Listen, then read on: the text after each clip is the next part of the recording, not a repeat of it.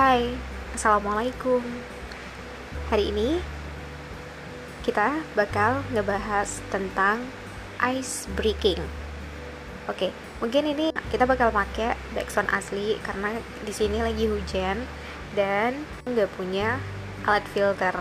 Jadi ya udah deh kita pakai backsound asli yaitu ditemani sama hujan-hujan ya. Oke, eh, apa sih itu ice breaking? Kalian mungkin sering dengar ice breaking kalau lagi ngikut kegiatan, ngikut acara, ataupun kadang-kadang di sekolah ya. Di sekolah sering sih. Terutama untuk pelajaran-pelajaran yang agak boring untuk guru yang kreatif biasanya ada tuh ice breakingnya ya. Apa sih ice breaking itu? Oke, ice breaking adalah sebuah kegiatan yang dibuat untuk memecah kebuntuan atau untuk mencairkan suasana ya. Jadi kalau udah bosen udah stuck udah eh, nggak uh, enak banget nih suasananya nah ice breaking tuh bisa jadi salah satu solusinya ya. Biasanya ice breaking ini digunakan supaya suasana itu jadi lebih rileks gitu dan jadi nggak kaku jadi lebih nyaman lagi gitu ya. Nah kalau peserta udah ngerasa rileks, materi yang disampaikan itu biasanya akan jadi lebih mudah masuk dan dimengerti oleh uh, audiens atau peserta ya. Jadi ice breaking ini sering dipakai untuk meng apa ya? menormalkan kembali suasana gitu. Nah, uh, biasanya nih ice breaking digunakan sebelum kegiatan. Ada juga yang menggunakan di tengah-tengah kegiatan ya. Contohnya tuh kayak seminar meeting outbound atau pertemuan-pertemuan yang lain ya. Oke sebenarnya ice breaking itu ada beberapa bentuk ya. Dia ada berbagai macam. Yang terpenting tujuan ice breaking itu tercapai yaitu mencairkan suasana.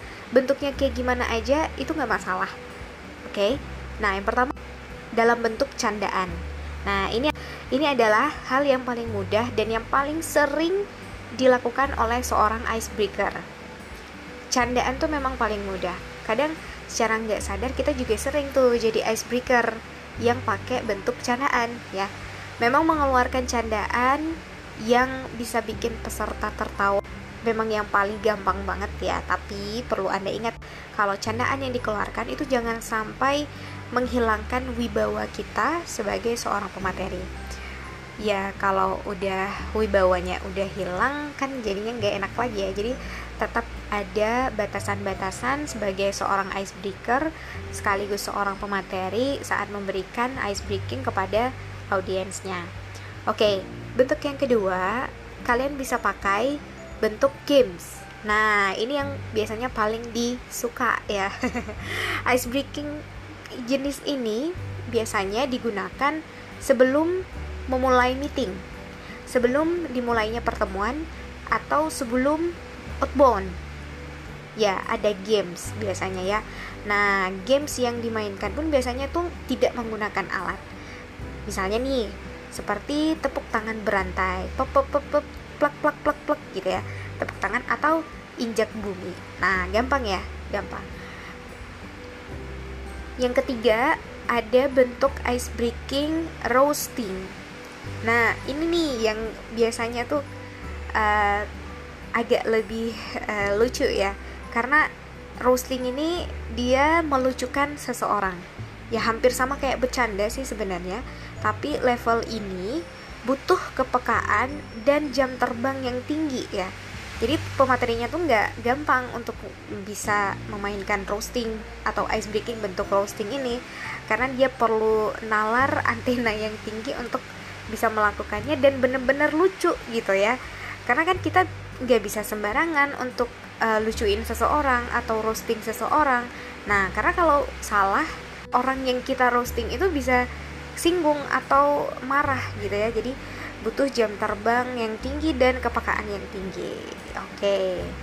Berikutnya ada catatan penting nih buat kita yang mau uh, bikin ice breaking atau mau jadi seorang icebreaker Tentunya kepekaan seorang fasilitator atau seorang icebreaker nggak terbentuk sekali, dua kali, tiga kali pertemuan enggak. Jadi butuh latihan dan jam terbang yang tinggi nih supaya bisa sukses jadi seorang icebreaker atau fasilitator dalam melakukan ice breaking. Nah, ada tipsnya nih. Misalnya yang pertama ya, tugas kita kalau melakukan ice breaking adalah mencairkan suasana. Itu yang paling penting perlu diingat. Jadi, kalau sudah terasa cair dan bersemangat, kita harus berhenti sesi ice breakingnya. Nah, kenapa? Karena kalau terlalu lama, mood peserta yang tadinya senang, udah berada di titik sedang, udah berada di titik terbaik, oh malah bisa turun karena bosan ice breakingnya terlalu lama. Jadi, karena kita tugasnya adalah mencairkan suasana, kalau suasananya udah terasa cair dan sudah bersemangat, hentikan ice breakingnya. Lanjut nanti kalau udah bosan lagi ya. Oke, yang kedua, cerita mm, citra kita itu tetap harus terjaga. Jadi bukan bukan maksudnya itu jaim, enggak, tapi kita harus punya beberapa batasan uh, kita juga harus mikir ya kira-kira ada beberapa hal yang memang bisa dilakukan dan yang nggak bisa dilakukan.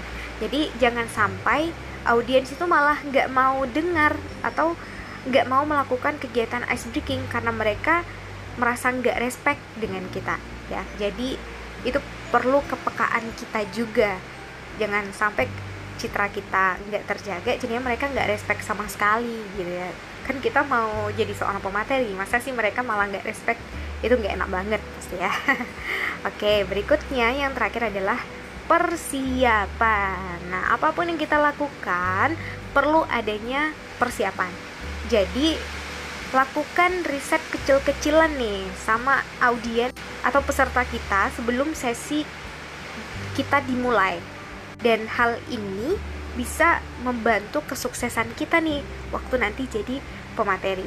Jadi kita bisa tahu jokes atau games apa yang bisa kita keluarkan untuk mereka. Paling tidak harus tahu dong peserta kita tuh dari kisaran umur berapa sampai berapa. Ya nggak lucu dong. Jokes anak kecil nih kita ngasih ke orang dewasa. Itu belum tentu lucu. Jadi kita perlu tahu mereka itu audiensnya kayak apa misalnya tempatnya kayak gimana. Ya kan lakukanlah uh, riset kecil-kecilan lah sebelum melakukan itu ya Oke, itu dia ada beberapa catatan penting tadi. Nah, untuk kalian nih yang memang membutuhkan kegiatan ice breaking, kalian tentu bisa latihan sebelum kegiatannya dimulai. Karena memang uh, ice breaking ini kan nggak bisa serta merta bisa langsung jadi uh, expert banget enggak. Jadi harus ada latihan, harus ada banyak baca, harus riset kecil-kecilan. Pokoknya persiapan deh. Aku udah beberapa kali lakukan ice breaking dan itu hmm, membantu sekali ketika audiens kita udah bosan. Nah, buat kalian yang suka ice breaking, aku bakal bahas di pertemuan selanjutnya ada ice breaking ada beberapa ice breaking yang aku rekomendasiin dan itu bisa kalian pakai untuk beberapa kegiatan atau di pertemuan dengan uh, peserta didik kalian ya buat guru-guru. Oke, okay, see you. Wassalamualaikum warahmatullahi wabarakatuh. Bye.